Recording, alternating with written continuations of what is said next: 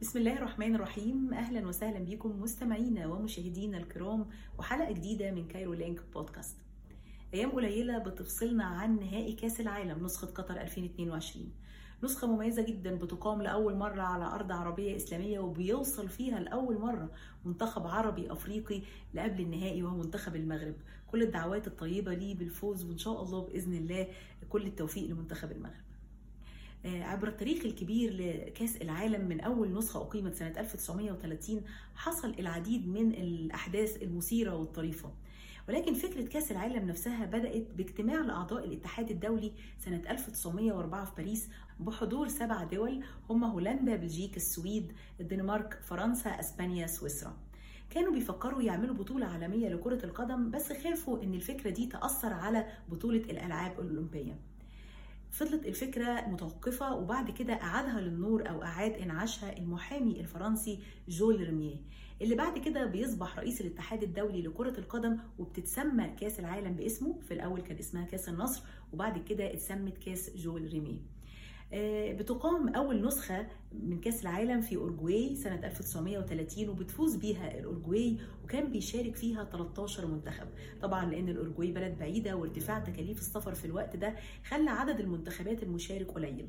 ليه تم اختيار الأورجواي؟ لأن كانت بتحتفل في السنة دي بذكرى استقلالها المية وكمان كانت بتحافظ على الميدالية الذهبية في كرة القدم اللي خدتها في دورة الألعاب الأولمبية سنة 1928 كاس جون ريميه بيتعرض للسرقة مرتين ودي من أحدث أو من أطرف الأحداث اللي حصلت.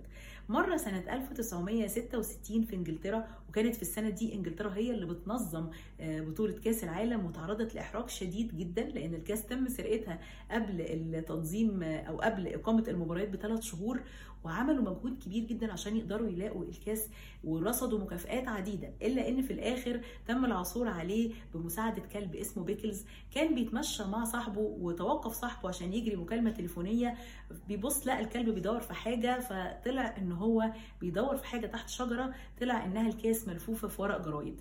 في الأول صاحب الكلب ما كانش يعرف إن دي كاس العالم إلا لما لقى مكتوب عليها البرازيل 1962 خد الكاس وتوجه هو وزوجته لمركز الشرطة وتم رصد مكافأة كبيرة جدا للكلب والاحتفال بيه منها إن صرفوا له مواد غذائية لمدة سنة مجانا وإنه خد ميدالية فضة وأصبح من الأشهر الكلاب في تاريخ الساحرة المستديرة زي ما بيقولوا وقام ببطولة فيلم الجاسوس ذو الأنف البارد.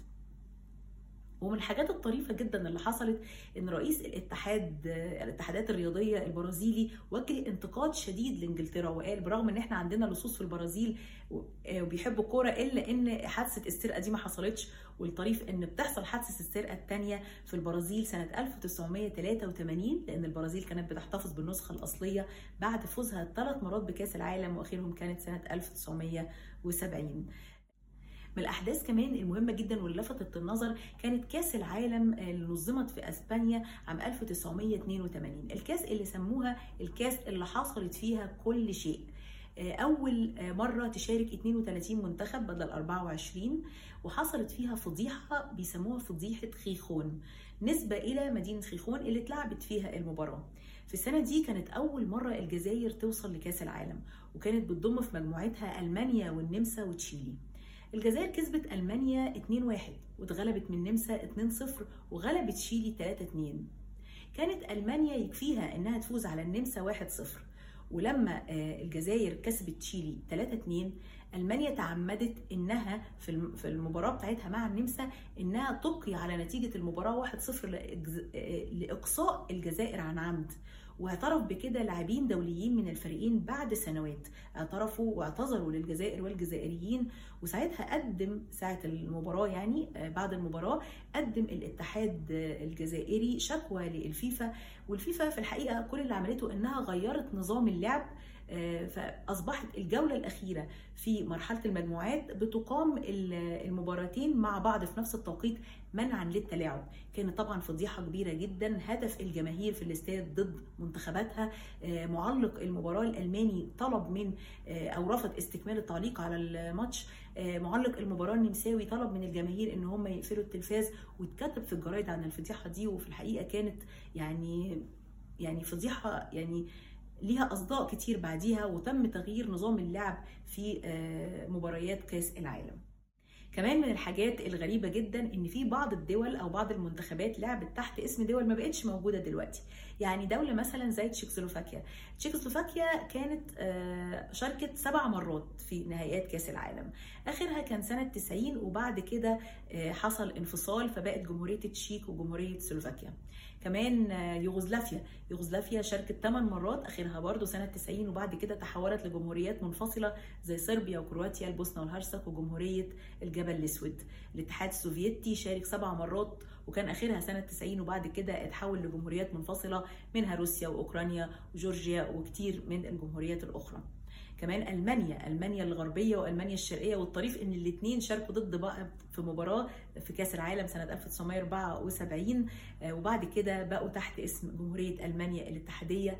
زئير شاركت مرة سنة 1974 وهي دلوقتي جمهورية الكونغو الديمقراطية. جزر الهند الهولندية الشرقية اللي شاركت مرة سنة 1938 وتحولت بعد كده لأندونيسيا.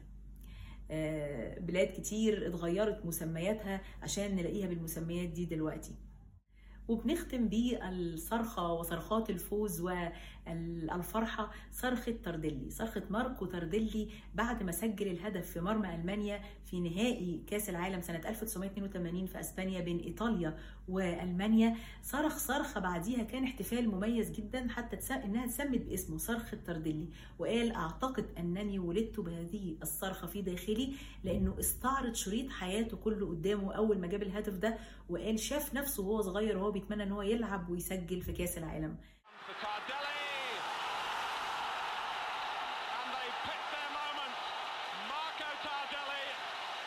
كان ليه مقولة شهيرة أثناء جائحة كورونا بيقول أتمنى لو صرخت صرخة مثلها تخلصنا من الجائحة باعتبار أن إيطاليا من أكثر البلاد اللي تأثرت بهذه الجائحة. في الحقيقة تاريخ كأس العالم مليان بالعديد من. بأحداث كتيرة جدا أحداث طريفة ومثيرة بتدينا إن في أبعاد بكتير أكبر من إنها مباريات رياضية بتلعب بكرة بكرة مستديرة بيجري وراها اللعيبة إلا إنها ليها أبعاد اقتصادية في بعض الأحيان بيبقى ليها أبعاد سياسية أبعاد تسويقية واقتصاد كبير جدا لكرة القدم. كل الأمنيات مرة تانية لمنتخب المغرب بالفوز إن شاء الله. بتمنى تكون الحلقة عجبتكم وبشكركم شكرا جزيلا ونلتقي في حلقة قريبة إن شاء الله.